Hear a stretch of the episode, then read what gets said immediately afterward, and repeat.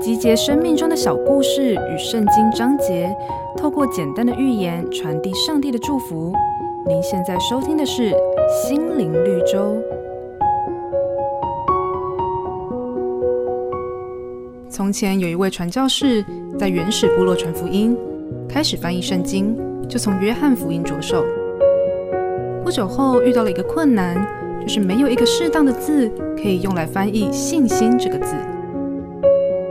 他一面祷告，一面推敲，经过1周之久，还是没有找到恰当的字，心里非常着急。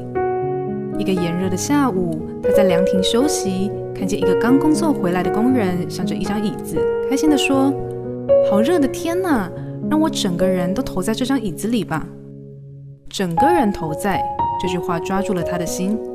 传教士豁然开朗，叫了起来：“我找到翻译信心的那个字了。”没错，真正的相信就是将你整个人投在主耶稣的救恩里。